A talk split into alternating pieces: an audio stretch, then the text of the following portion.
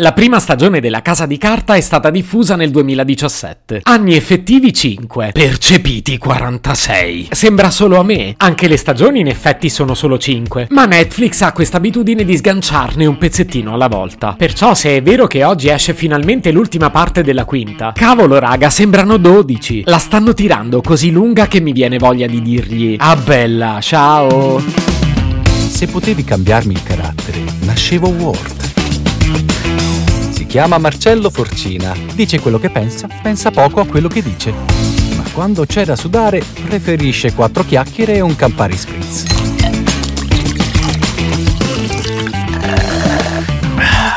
Vi tranquillizzo subito, farò un solo spoiler. Non tanto per una questione di rispetto, eh. Sinceramente dirò l'unica cosa che ricordo. Per il resto sarò costretto a vedermi un riassunto. E questo è lo spoiler. La squadra del professore è ancora chiusa nella Banca di Spagna. Cosa che ritengo anche piuttosto verosimile, perché quando sei in fila alla posta o alla banca, è facile che sei entrato minorenne e quando esci sei pronto per il prepensionamento.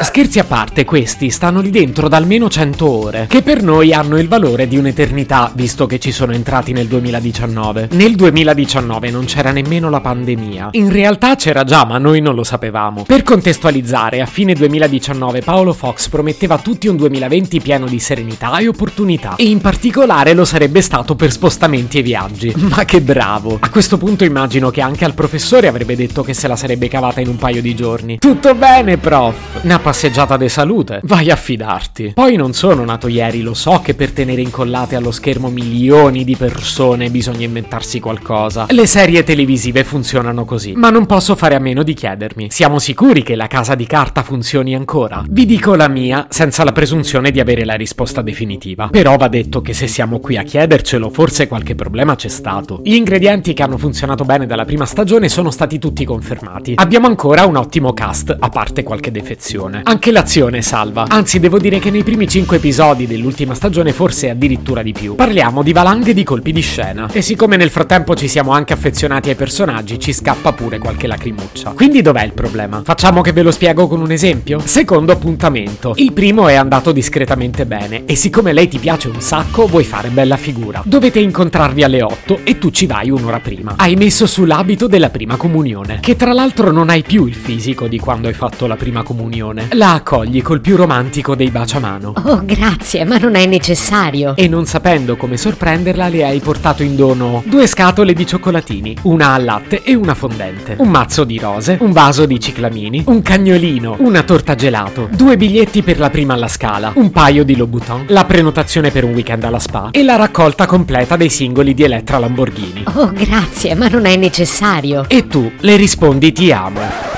Diciamo che ti sei fatto un po' prendere la mano. Ecco, la sensazione che ho è che gli autori della casa di carta abbiano il terrore di deludere il proprio pubblico e quindi stanno tipo sparando fuochi d'artificio all'impazzata. Molti dicono che il problema è che fanno scelte totalmente inverosimili. A me sinceramente questo sembra che lo facciano dalla prima stagione e quindi non lo trovo un problema. Quando guardi questa serie è come se firmassi un patto che ti vincola a credere a tutte le scelte surreali di sceneggiatura. Quindi questo in teoria ci sta. Però mentre prima erano funzionali allo svolgimento della storia. Adesso, boh, sembra che siano messe lì solo per stupirti. O perlomeno io la vedo così. E per tornare alla parabola del secondo appuntamento, come pensate che la prenda lei? Oh, grazie, ma non è necessario. Continuare a vederci, intendo. Per restare coerenti, a questo punto non dovrò mai vedere come finisce la casa di carta. Um, no, raga, io non sto nella pelle, devo assolutamente sapere come finisce. Anzi, sono già su Netflix. Lo vediamo insieme? Oh, grazie, ma non è necessario. Se potevi cambiarmi il carattere, nascevo Ward. Un podcast inutile, effervescente e tossico, come una pasticca di mentos in una bacinella di Coca Zero. Questa serie è disponibile su Spotify, Apple Podcast, Google Podcast, Spreaker e sulle radio online futuradio.it e radiopretaporte.com. Stelline, recensioni e follow sono molto graditi. Per due chiacchiere con Marcello e aggiornamenti sui prossimi inutili episodi, segui il canale Instagram Chiocciola Nascevo World oppure cerca su Telegram l'account Chiocciola Marcellogram.